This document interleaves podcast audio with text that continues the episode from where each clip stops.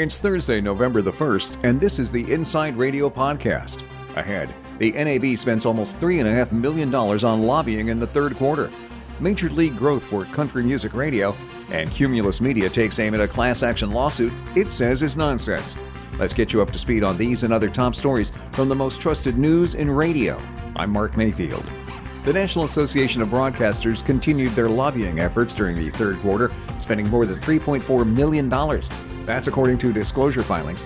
The spending represents a 9% decline from a year ago, but that trend is more likely reflective of the fact that the 115th Congress is in its final weeks. Overall, the NAB's lobbying expenses this year have topped $11 million, down nearly 3% from a year ago, when critical issues like repack funding and a proposed performance royalty for AM and FM radio remained more uncertain on Capitol Hill. Country radio has tripled its station count since 1998. That's according to new research from the Country Music Association. It says the number of country radio stations in the U.S. has grown to 1,883. That represents a growth rate of a staggering 208%. That trade group dug up the numbers to celebrate the CMA's 60th birthday, using Nielsen station counts including AM, FM, and HD multicast stations. There were just 612 stations in 1998, and that number remained steady through 2001, with a consistent growth curve kicking off in 2002. Cumulus Media says a class action lawsuit accusing them of running a deceptive sweepstakes is bogus, and that the two accusers are professional plaintiffs. Robert Doyle and Kevin McCabe sued Cumulus in August over its so called $1,000 giveaway. They say promotions on WABC New York sought to convince listeners that only listeners of that station had a chance to win, when in fact it was actually a company wide contest. That means, the plaintiffs allege, the odds of winning were much worse than they appeared to be.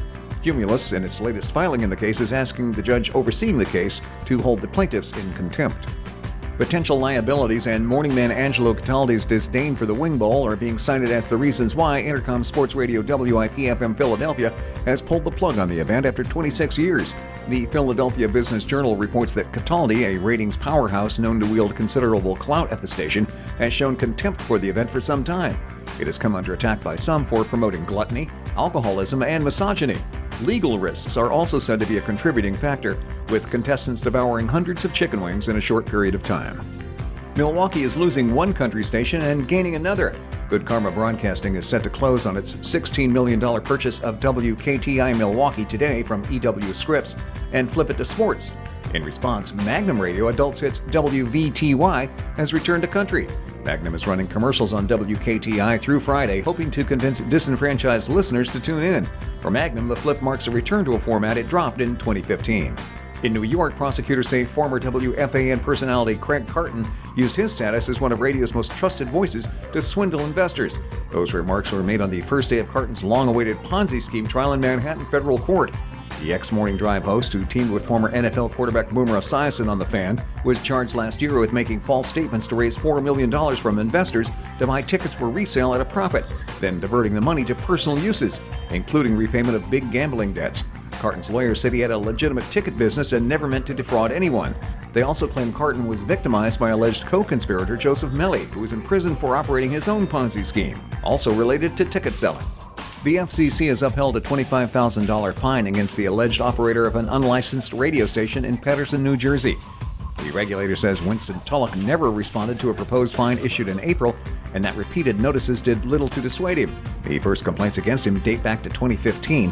The price of being a pirate radio operator could soon get a lot higher. Congress is considering a proposal that would hike the potential penalty for operating an unlicensed radio station to as much as $2 million per violation. Spanish Broadcasting System has brought in famed Cuban American journalist, author, and TV personality Mirka de Llanos to join its afternoon show El Jukeo as a guest co host on WSKQ New York. She joins Gennaro Matos and El Pacha, whose show has seen strong ratings growth in recent months. In addition to the station's tropical music format, the afternoon program is known for trending entertainment topics, parodies, entertainment features, and celebrity interviews. Delanos has served as an on air TV talent, actress, and spokesperson for more than a decade in the Hispanic market. Get complete coverage on these and other top news stories now at InsideRadio.com.